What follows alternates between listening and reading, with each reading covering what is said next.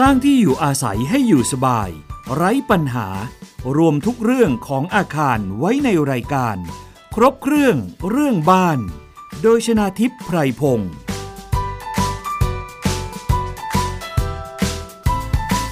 วัสดีค่ะ คุณผู้ฟังคะขอต้อนรับคุณผู้ฟังเข้าสู่รายการครบเครื่องเรื่องบ้านกับดิฉันชนะทิพไพรพงศ์นะคะ วันนี้ก็จะเจอกันเป็นประจำค่ะ ทางไทย PBS Podcast มีคำถามต่างๆ เกี่ยวกับบ้านเรือนที่อยู่อาศัยนะคะ ส่งมาได้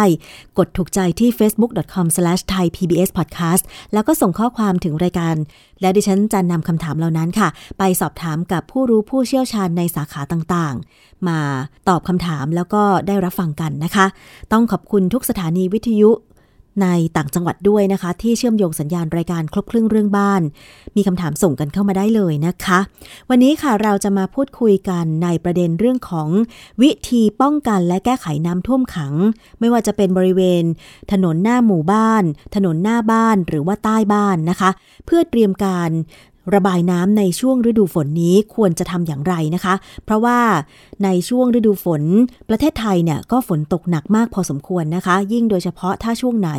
พายุเข้าเนี่ยฝนตกติดต่อกันนานหลายวัน ซึ่งถ้าบ้านไหนมีพื้นที่นะคะ เป็นพื้นที่ลุ่มต่ำนะคะ หรือว่าติดแม่น้ำ จะประสบปัญหามากๆเลยนะคะ ว่าเวลาฝนตกลงมา ไม่ถึง 1 ชั่วโมงเนี่ยน้ำก็ท่วมขังแล้วเพราะว่าระบายไม่ทัน ทีนี้ถ้าเกิดว่าเป็นแบบนี้บ่อยๆ อาจจะทำให้ส่งผลกระทบถึงตัวบ้านก็เป็นได้นะคะ ซึ่งจากที่รายการครบเครื่องเรื่องบ้านเคยนำเสนอ เกี่ยวกับประเด็นที่มีทาวน์เฮาส์สุดตัว เพราะว่าสังเกตแล้วก็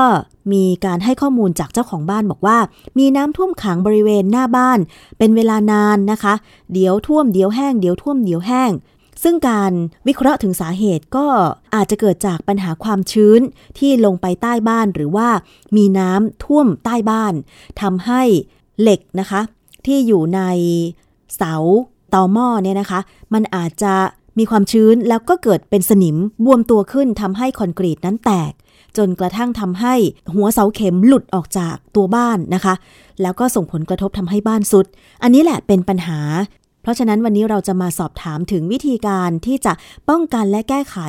น้ำท่วมขังบริเวณหน้าบ้านแล้วก็ใต้บ้านว่าควรทำอย่างไร ดิฉันได้เรียนเชิญค่ะ รองศาสตราจารย์สิริวัฒชัยชนะนะคะ อุปนายกสมาคมวิศวกรรมสถานแห่งประเทศไทย ในพระบรมราชูปถัมภ์หรือวสท มาร่วมพูดคุยในรายการค่ะ สวัสดีค่ะ อาจารย์สิริวัฒค่ะสวัสดีครับ คุณธนาทิพย์ครับ ค่ะดีครับ ขอบพระคุณมากเลยนะคะ อาจารย์ก็เป็นแขกประจำของรายการครบเครื่องเรื่องบ้านด้วยเหมือนกันนะคะ มีปัญหาอะไรสงสัยเกี่ยวกับอาคารบ้านเรือนก็ต้องเรียนถามอาจารย์ อาจารย์คะเราจะมีวิธีการป้องกันยังไง ไม่ให้น้ำท่วมขังบริเวณ หน้าบ้านหรือว่าถึงขั้นซึมเข้าไปใต้บ้าน โดยที่เจ้าของบ้านอาจจะไม่รู้ตัว แล้วก็ส่งผลกระทบทำให้บ้านซุดบ้านร้าวได้นะคะ อาจารย์ครับผมผมเรียนในตอนเริ่มต้นก่อนอย่างที่ทางคุณธนาทิพย์พูดในรายการว่าเราจะป้องกันและ แก้ไขปัญหาน้ำท่วมอย่างไร ซึ่งอันดับแรกเนี่ยก็คือการป้องกันเนี่ยจริง ๆ แล้วประเทศเราก็เป็นประเทศที่มีสามฤดูใช่ไหมฮะฤดูละสามเดือนดูฤดูฝนตกสามเดือนสี่เดือนอะไรพวกนี้มี depression มีอะไรเนี่ยนะครับ ซึ่งเราจะเห็นว่าถ้าเป็น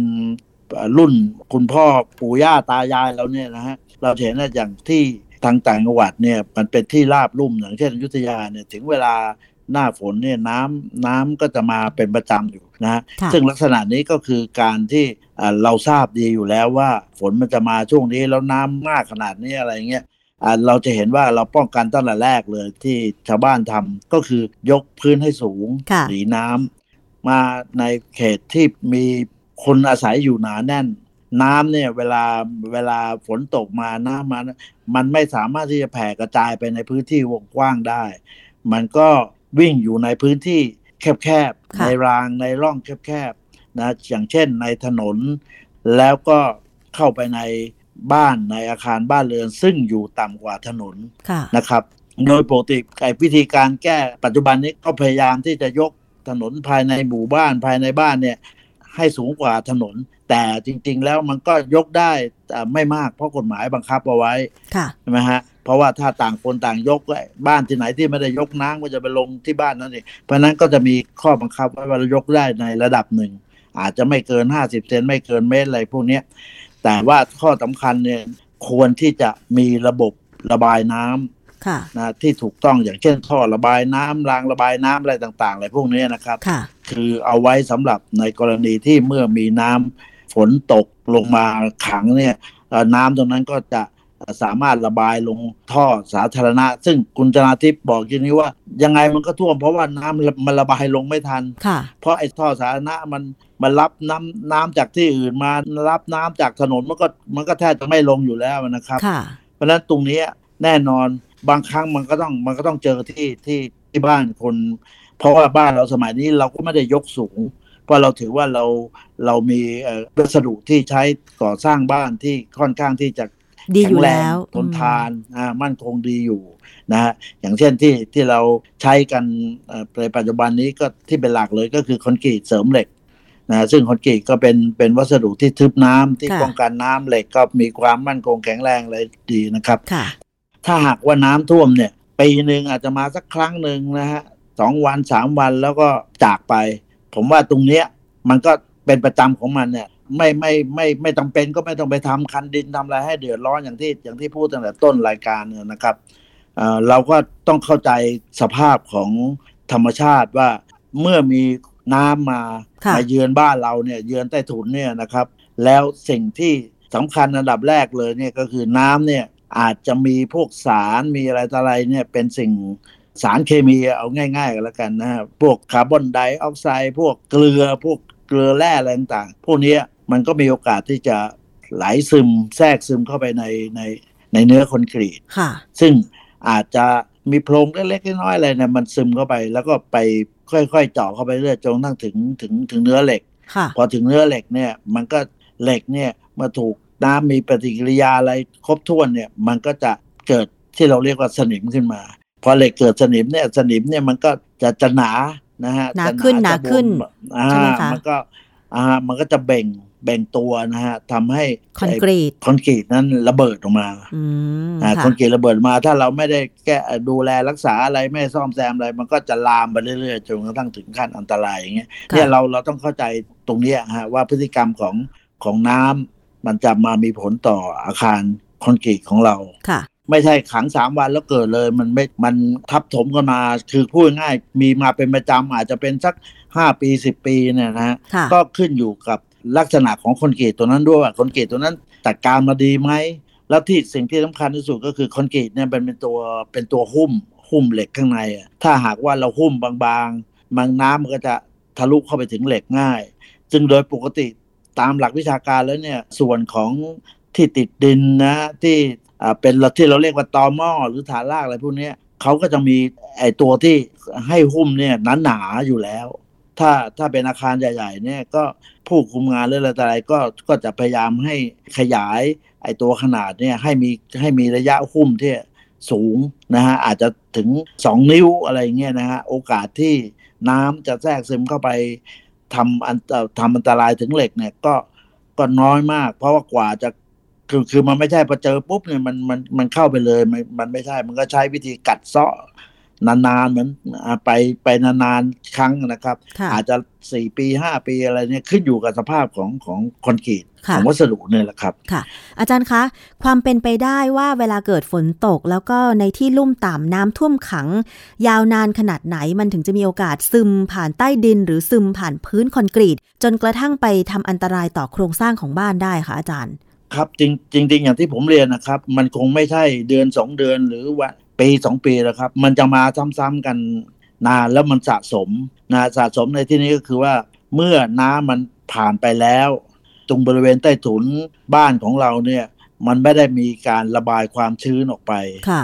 นะครับ ไม่ได้เพราะว่าบ้านเราบางทีก็ติดอยู่กับพื้นดิน หรือบางทีก็สูงอะจริง ๆ แล้วมันไม่ติดพื้นดินหรอกมันมันสูงประมาณสักห้าสิบหกสิบเซนอะไรเงี้ยแต่เราปิดทึบหมดเพราะเราเรามองไม่เห็นปกลัว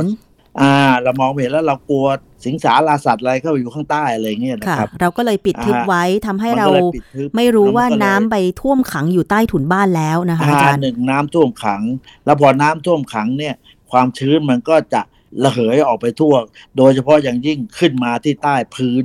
อ่าขึ้นมาใต้พื้นซ้ำๆซากๆเป็นเดือนเป็นปีอะไรเงี้ยนานๆเข้าเนี่ยมันก็จะเกิดปัญหาอย่างที่ผมผมเรียนนะฮะมาอ่าเหล็กก็จะเป็นจะเป็นสนิมคอนกรีตก็จะสูญเสียกำลังอะไรต่างๆอะไรพวกนี้นะครับค่ะ ถ้าวิธีแก้เนี่ยก็คือ เราควรที่จะให้มีช่องระบายอากาศอ๋อนฮระหว่างช่องระบายอากาศ พื้นบ้านกับใต้เอ่อนะฮะบริเวณดินใช่ไหมคะนฮเราเราคงระบายออกนอกบ้านนะฮะอย่าไปเปิดข้างในบ้าน ถ้าเปิดในบ้าน ความชื้นมันก็จะขึ้นมาบนบ้านเราเราคงเราก็คงทำเหมือนเหมือนบ้านสมัยก่อนก็จะมีช่องลมใช่ไหมฮะช่องลมที่อยู่ข้างล่างอะซึ่งสมัยนี้เราไม่นิยมไปแล้ว แต่ว่าสมัยนู้นมันจำเป็นจริงๆ เพราะว่ามันมีน้ำอย่างเงี้ยช่องลมเนี่ยมันก็จะช่วยระบายอากาศ อาจารย์คะแล้วจะทำช่องลมระหว่างพื้นบ้านชั้นหนึ่งกับบริเวณผิวดินยังไงคะจริงต้องแล้วยกพื้นบ้านสูงขึ้นต้องกี่เซนติเมตรอาจจคะพื้นบ้านเนี่ยตอนตอนก่อสร้างเนี่ยก็อาจจะสูงกว่าจริง ๆ แล้วเนี่ยมันมีคานอยู่พื้นบ้านชั้นหนึ่งใช่ไหมฮะค่ะมันก็ไอไอพื้นอยู่ข้างบนเนี่ยมันก็มีระยะอยู่ 30-40 เซนแล้วล่ะแทนที่เราจะคานอยู่ระดับดินบริก็คานก็ยกขึ้นมา อีกสัก5เซนหรือ10เซนเนี่ยเพื่อให้ความชื้นเนี่ยมันมันรอดได้ แล้วก็ให้น้ำเนี่ยที่มันเข้าไปขังเนี่ยมันสามารถระบาย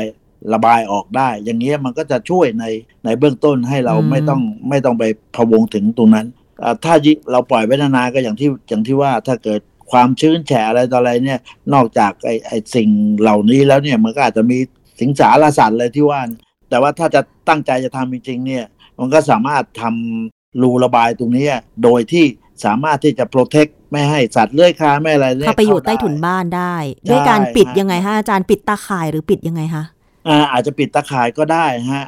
อาจจะปิดตะข่ายปิดปิดด้านนอกก็ได้ พอจะระบายอากาศแล้วก็เปิดอ๋อนะฮะอ่าค่ะอย่างนั้นก็ได้ฮะก็เป็นลักษณะของการระบายอากาศ แล้วเรื่องของปัญหาน้ำท่วมขังหน้าบ้านนะคะ อาจารย์สิริวัตร หลายบ้านพยายามที่จะสร้างบ้านให้สูงขึ้นก็คือยกพื้นบริเวณภายในรั้วบ้านเนี่ยให้สูงนะคะ ตัวบ้านก็สูง แต่ลืมนึกไปว่าถนนนั้นเนี่ยมันเป็นพื้นที่ลุ่มต่ำกว่าตัวบ้านพอเกิดน้ำท่วมน้ำมันก็เลยไหลมากองบริเวณถนนหน้าบ้าน แล้วก็มันเป็นคอนกรีต คือมีรูระบายแค่นิดเดียวอย่างเงี้ยค่ะอาจารย์ แล้วน้ำมันก็ครับระบายช้า บางแห่งไม่สามารถระบายได้เลย เพราะว่าการปะถนนการซ่อมถนนอะไรต่างๆทำให้ขวางทางระบายน้ำทีนี้อาจารย์เราจะระบายน้ำตรงนี้ออกได้ยังไงคะถนนที่คุณธนาทิพย์ว่านี่คือเป็นถนนภายในหมู่บ้านใช่ไหมฮะใช่ค่ะในหมู่บ้าน ประเด็นแรกก็คือ ทุกคนเนี่ยก็พยายามที่จะหนีน้ำด้วยการยกบ้านเอ่อสูถงมที่ให้สูงขึ้นค่ะ บ้านข้างๆเคียงเนี่ยพอเห็นข้างๆถมให้สูงอาทางนี้ก็ถมตามถม บางทีถมสูงทับเกกันไปอะไรเงี้ยปัญหาก็เลยไปตกหนักอยู่ที่ว่าเวลามีฝนตกมาแล้วเนี่ย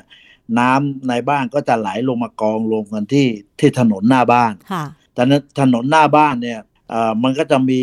เอ่อรางระบายน้ำนะฮะรางระบายน้ำปกติก็จะมีรางระบายน้ำอยู่สองข้างทางถนนเนี่ย ใช่ คือรางระบายน้ำนั้นเนี่ยก็เอ่อ มีอยู่ระดับของการระบายอยู่ในอยู่ในระดับหนึ่งเท่านั้นที่เองจำกัดก็คือระใช่ดัไหมเวคะลาฝนตกจะคิดว่าฝนตกหนักเท่าไหร่อะรูระบายน้ำเท่าไหร่บ่อพัก มันอยู่ในระยะเท่าไหร่แล้วมันคือมันจะถี่ก็ไม่ได้ เป็นเรื่องของการสิ้นเปลืองอะไรต่างๆพวกนี้ก็จะมีระยะตามกฎหมายค่ะ12 เมตร 14 เมตรอะไรก็ว่าไปทิ้งพอน้ำมันมาอ่ารวมพลกันที่ที่ถนนเนี่ยแน่นอนครับ อย่างที่อย่างที่คุณจนาทิพย์ว่าคือหนึ่งเนี่ย ถนนต่ำสองก็คือรูระบายน้ำร่องร่องระบายน้ำนั้นมีน้อยนะค่ะฮะแล้วก็บางอันก็บางรูก็ตันด้วยใช่นะครับสามถนนเนี่ยมันมีการซ่อมสโลปอะไรต่างๆ ที่จะทำให้ไหลลงไอ้รางระบายน้ำข้างถนนนะบางทีมันไม่เป็นสโลปใช่อย่างอย่างนั้นแหละพอซ่อมไปซ่อมมาปะไปปะมาจนกระทั่งไอ้ถนนดีๆกลับกลายเป็นท่วมไปเพราะไอ้ที่ปะสูงๆมันก็ไหลเข้ามาที่ถนนดีๆด้วยใช่ค่ะเพราะฉะนั้นตรงเนี้ย วิธีทางแก้อันหนึ่งก็คือ ไอ้ท่อระบายน้ำของของเราเนี่ยของภายในหมู่บ้านเนี่ย มันก็จะต้องไปเชื่อมต่อกับท่อระบายสาธารณะที่ถนนใหญ่ ถ้าหากว่าถนนใหญ่ก็ท่วมด้วยอือฮึมันแน่นอนอะ มันมันก็น้ำมันก็ไม่ยัไปกัไหนอยู่อย่างนั้นค่ะอ่ามันก็ไม่ไปไหนมันก็อยู่อย่างนั้นแหละครับค่ะมันก็ไม่ไม่ไม่ทราบว่าจะทำยังไง เราจะไปปิดถนน เฉพาะส่วนหน้าบ้านเราเดี๋ยวรถสัญจรไปมามันก็ไม่ได้อีกค่ะมันก็ต้องรับทุกข์ระทมตรงนี้กันไป ประเด็นแรกเลยก็คือว่าผู้ทำหมู่บ้านเนี่ยนะฮะก็จะต้องคำนึงถึงถึงตรงนี้ คือออกแบบตามหลักวิชาการเนี่ยมันมันใช่ แต่ว่าหลักวิชาการปัจจุบันนี้บางครั้งมันใช้ไม่ได้กับความเป็นจริง ค่ะ อาจารย์คะเอ่อนิดนึงถ้าสมมติว่าเป็นบริเวณในหมู่บ้านไม่ว่าจะเป็นทาวน์เฮาส์หรือบ้านเดี่ยวนะคะ อาจารย์ หรือว่าครับแม้แต่คอนโดมิเนียมเนี่ย จริง ๆ แล้วผู้พัฒนาโครงการควรจะทำระบบเอ่อ ควรจะทำระดับถนนภายในโครงการให้เท่ากับถนนสาธารณะไหมหรือว่ายกสูงไว้หน่อยหนึ่ง เพราะว่าอนาคตเนี่ยบางทีถนนสาธารณะก็ยกสูงขึ้นไปเรื่อยๆอย่างเงี้ยค่ะอาจารย์ เพื่อให้น้ำมันระบายใช่ครับจากในตัวบ้านในหมู่บ้าน ลงรางสาธารณะได้อย่างสะดวกอย่างเงี้ยค่ะอาจารย์ ครับ คือก็ปกติเวลาเราเข้าโครงการไหนก็จะเราจะเห็นว่าเราก็ต้องรถเราก็ต้องขึ้น ขึ้นเนินใช่ไหมฮะค่ะ ขึ้นเนินไปเนี่ยอยู่ประมาณสักห้าสี่สิบเซนห้าสิบเซนอยู่แล้ว คือถ้าทำอย่างนี้มันก็ช่วยได้ระดับหนึ่งว่า น้ำในหมู่บ้านเราก็สามารถที่จะระบายลงลงสู่เอ่อท่อเอ่อท่อสาธารณะระบบสาธารณะนั้นได้ได้รวดเร็วขึ้นนะนอกจากว่ามันจะท่วมเยอะแยะอย่างนั้นก็ช่วยไม่ได้จริง แต่ว่าทั่ว ๆ ไปถ้าฝนตกธรรมดาปกติธรรมดามันก็สามารถที่จะไหลลงได้ แล้วก็อีกการหนึ่งก็คือเอ่อถ้าจะยก ถึงขนาดนั้นน่ะแน่นอนก็คือ ไอการถมดินการอะไรมันก็เยอะขึ้น อืมค่ะนะแต่ว่ามีบางหมู่บ้านอาจารย์ที่เป็นหมู่บ้านเก่าๆ แล้วก็ไม่มีนิติครับบุคคลที่จะมาดูแล สาธารณูปโภคภายในหมู่บ้านอย่างเงี้ยฮะบางทีแต่ละบ้านครับก็คือซ่อมของใครของมัน ยกบ้านใช่ฮะให้สูงของใครของมันเลย แล้วทีนี้ลืมคำนึงถึงว่าอ้าวแล้วบริเวณถนนที่เป็นทางสาธารณะในหมู่บ้านเนี่ย มัน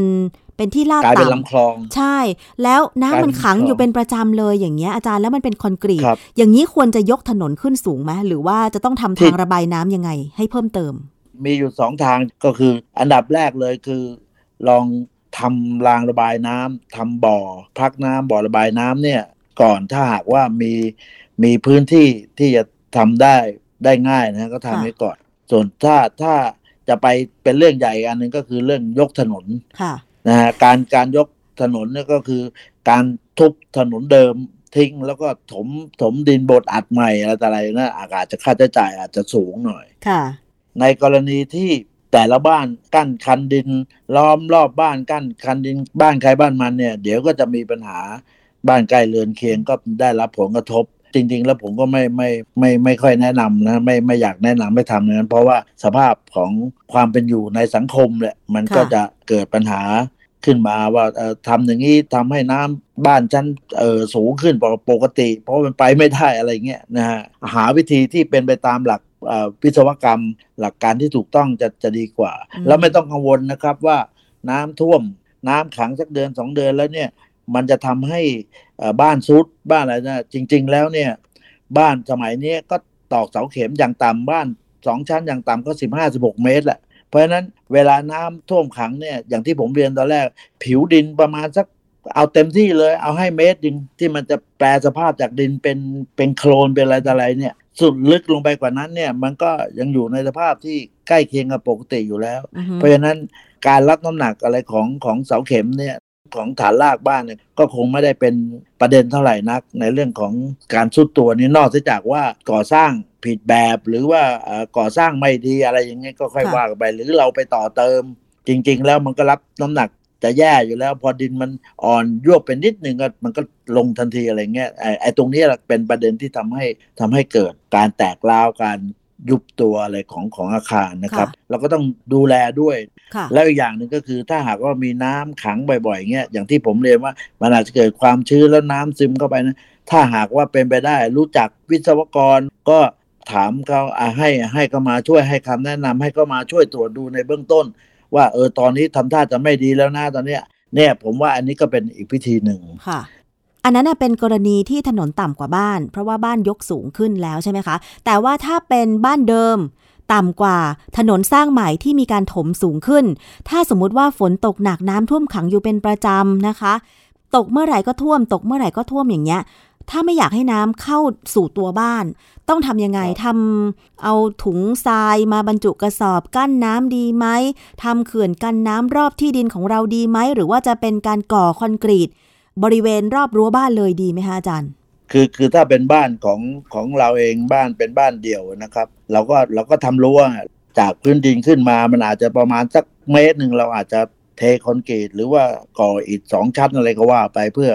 เพื่อให้ โอกาสของน้ำมันเข้ามาได้ยากขึ้นอะไรเงี้ยก็ทำได้ มันเป็นรั้วถูกต้องตามกฎหมายเป็นสิทธิ์ของเราค่ะในในเขตพื้นที่เราค่ะ แต่ว่าการทำอย่างเช่น เขื่อนกั้นน้ำรอบบริเวณที่ดินก็คือการยกยกดินบริเวณ ริมรั้วให้มันสูงขึ้น แล้วก็อัดแน่นเข้าไป เพื่อป้องกันว่าเวลาฝนตก น้ำจากถนนจะได้ไม่ไหลเข้าบ้าน เพราะว่าบ้านมันต่ำกว่าอย่างเงี้ยจะได้ไหมอาจารย์ครับ อันดับแรกพอถ้าถ้าจะทำเขื่อนกันดินเนี่ยหรือว่าเราเรียกว่าไดเนี่ยนะครับหนึ่งเนี่ย มันจะต้องเอาดินมาแล้วก็ถมมีการบดอัดตามหลักวิศวกรรมเนี่ยแล้วอีกอย่างหนึ่งมันใช้พื้นที่มากครับ เพราะไม่งั้นมันมันตัวมันไม่อยู่อะเหมือนเราเหมือนเราเอาดินไปกองเราจะเห็นไหมฮะว่าว่ามันจะต้องมีฐานค่ะสูงสูงหนึ่งเมตร ฐานอาจจะอาจจะสองเมตรอย่างเงี้ยถ้าเราไม่มีที่พออะไรอย่างเงี้ยมันก็มันก็ไม่สามารถที่จะทำอะไรได้ค่ะ แล้วถ้าสมมติว่าน้ำมันเข้าในตัวบ้านเราแล้วล่ะ ไม่สามารถกันเขื่อนดินก็กันไม่ได้ หรือว่าการก่อคอนกรีตที่รั้วก็กันไม่ได้ มันเข้ามาแล้วเราไม่อยากให้มันขัง เราก็ต้องสูบออกไปใช่ไหมอาจารย์เราก็ต้องสูบออกครับ อันนี้ก็ธรรมดาอยู่แล้ว เราก็ต้องเราก็ต้องสูบแต่ว่าสมมุติว่ามันเป็นประจำอย่างเงี้ย ไม่อยากจะแบบโอ้แช่เครื่องสูบน้ำไว้อะไรอย่างเงี้ย เราจะต้องแบบมีการขยายรางระบายน้ำอะไรไหมฮะอาจารย์ ก็อันอันนี้ก็ก็เป็นสาธารณูปโภครวมไงฮะค่ะว่าว่าจะมีถนนโครงการเนี่ยมันก็ต้องคือพูดง่ายถ้าเอ่อพูดถึงเรื่องน้ำท่วมเนี่ยมันจะต้องดูทั้งหมดเลยพร้อม ๆ กันค่ะต้องแก้ปัญหาอันดับแรกเลยคือสาธารณูปโภครวมก่อนนะฮะว่าระดับถนนเอ่อก่อสร้างเอาไว้มันมีมีแอ่งมีอะไรต่ออะไรลาดชันไม่เป็นไปตามนั้นน้ำไม่สามารถไหลลงเอ่อรางระบายน้ำแล้วก็ไหลลงสู่บ่อพักลงท่อระบายน้ำข้างล่างได้ค่ะ ท่ออาจจะเอ่อเล็กเกินไป หรือตัวไอ้บ่อพักอาจจะห่างเกินไปอะไรต่ออะไรพวกนี้ก็เพิ่มตรงนี้ได้ เพิ่มตรงนี้นะครับ จริงๆแล้วก็พยายามทำให้คือมีมีพื้นที่สำหรับพักน้ำในเบื้องต้นเนะฮะอ๋อแต่นี่คือผมเข้าใจว่าถ้าในโครงการเนี่ย ถ้าเป็นโครงการใหญ่ๆเนี่ยเขาจะมีที่เรียกว่าบ่อบ่อพักน้ำค่ะบ่อพักน้ำควรอยู่จุดไหนของภายในโครงการหรือภายในที่ดินของเราคะอาจารย์ อยู่ตรงไหนก็ได้ที่ที่ที่เราริมรั้วที่าเพื่อที่จะอ่าระบายสู่ลำรางสาธารณะใช่ได้ใช่ได้ครับ อยู่ตรงนั้นก็ได้ แต่เราเราก็เหมือนกับพักน้ำไว้แล้วก็แล้วถึงเวลาที่น้ำข้างนอกมันแห้งเราก็ระบายออกไปอย่างนั้นนะฮะอืมค่ะอย่างนั้นก็จะช่วยได้ ซึ่งเราจะเห็นว่าในโครงการใหญ่ ๆ ที่ก็บอกมีอ่ามีสระน้ำอยู่กลางหมู่บ้านอะไรนั่นแหละคือจริง ๆ แล้วมันก็คือหลักการที่ว่าบ่อพักเป็นบ่อน้ำพักน้ำอ๋อนั่นแหละครับค่ะ คือถ้ามีตรงนั้นมันก็โอเคแหละมันก็ช่วยช่วยได้แต่ในระดับหนึ่งระดับใหญ่เลยทีเดียวแล้วนะครับ อาจารย์ให้คำแนะนำนิดนึงค่ะ ตอนนี้การทำบริเวณรอบบ้านไม่ว่าจะเป็นบ้านเดี่ยวหรือทาวน์เฮาส์เนี่ย จริง ๆ แล้วตอนที่ไปซื้อบ้านเนี่ยเขาอาจจะมีที่ดิน ซึ่งที่ดินที่เป็นบริเวณพื้นดินเนี่ยก็อาจจะมีรูพรุนแล้วก็ระบายน้ำได้ดี แต่เมื่อเข้าไปอยู่เนี่ยผู้เป็นเจ้าของเนี่ยมักจะพยายาม หาพื้นที่ที่มันเป็นที่ราบ ใช้วางอ่าฮะของหรือต่อเติมบ้านอะไรมากขึ้นฮะจนกลายเป็นว่า ไปปูคอนกรีต ไปปูกระเบื้องทำให้บริเวณรูพรุนของดินมันน้อยลง แล้วก็เวลาฝนตกมาเนี่ย มันซึมลงสู่ดินแล้วก็เอ่อซึมลงสู่ใต้ดินไม่ได้ อาจารย์ให้คำแนะนำนิดนึงยากว่ามันควรจะจัดสัดส่วนยังไงคะ ว่าบริเวณบ้านมีเท่านี้ เราควรจะปูคอนกรีต หรือปูกระเบื้องไม่เกินเท่าไหร่ถึงจะระบายน้ำได้ดีนะคะอาจารย์ คือจริง ๆ แล้วตามกฎหมายมันมันมีอยู่นะฮะในบ้านแต่ละหลังจะต้องมีพื้นที่โล่งเนี่ยสี่สิบห้าสิบเปอร์เซ็นต์อะไรเงี้ยผมจำไม่ได้ไม่ได้แม่นนะแต่ว่าอยู่ประมาณเนี้ยนะมันจะต้องมีพื้นที่โล่งพื้นที่โล่งโดยที่ไม่มีอะไรบังเลยนะ ข้างล่างก็ปลูกหญ้าอะไรต่างๆพวกนี้ค่ะสมมุติเราบ้านเรามีมีพื้นที่ร้อยตารางวาเงี้ยก็ปลูกได้ปลูกอาคารเราได้ประมาณสักห้าสิบหกสิบตารางวาค่ะเหลืออีกสี่สิบตารางวาก็เป็นพื้นที่รอบบ้านที่ใช้อาศัย อ่าอย่างที่คุณธนาทิพย์ว่าก็คือ ชะน้ำลงไปในดิน แล้วก็ลงไปสู่ท่อระบายน้ำที่เรามีอยู่รอบบ้านอย่างเงี้ยนะครับ แต่ว่าพอถึงเวลาปัจจุบันก็อย่างอย่างว่านะบ้านอ่าผู้อยู่อาศัยบางทีเราก็ครอบครัวเราก็จเจริญเติบโตมีลูกมีหลานเพิ่มขึ้นพื้นที่เดิม มันก็เล็กไปแล้วก็ขยายก็ไปปิดบังอะไรอย่างเงี้ยนะครับค่ะตรงนี้เราคงแก้อะไรยากอะจะไปเตือนเขาหรือไปอะไรก็ยาก โครงการเขาก่อสร้างมาแบบไหนก็ไม่ควรจะไปต่อเติมมากเกินไปใช่ไหมอาจารย์ คืออาต่อเติมถูกหรือว่าต้องครับปูจริงๆนะฮะปูพื้นมากจนเกินไป เพราะว่าต้องการพื้นที่ให้มันมากขึ้น เพราะว่าดิฉันเห็นบางบ้านนะคะ คือบริเวณหน้าบ้านจากที่เป็นพื้นหญ้าพื้นดินอยู่ดีๆ ก็ปูคอนกรีตเต็มพื้นที่เลยอย่างเงี้ยเพื่อเอาเป็นที่จอดรถบ้าง เอาเป็นลานสำหรับลูกๆเล่นบ้าง ซึ่งมันเวลาฝนตกมามันก็ไม่สามารถระบายได้อย่างเงี้ยค่ะอาจารย์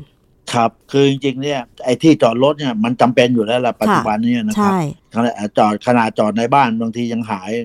นะฮะจอดนอกบ้านคงยากแต่ว่ามันก็เป็นเพียงส่วนหนึ่ง ถึงแม้ว่าจะมีคอนกรีตอะไรอย่างที่ว่าให้ให้ลูกเล็ก ๆ วิ่งเล่นแล้วบ้าง เวลาทำเนี่ยก็พยายามให้น้ำเนี่ยมันระบายลงอ่าพื้นดิน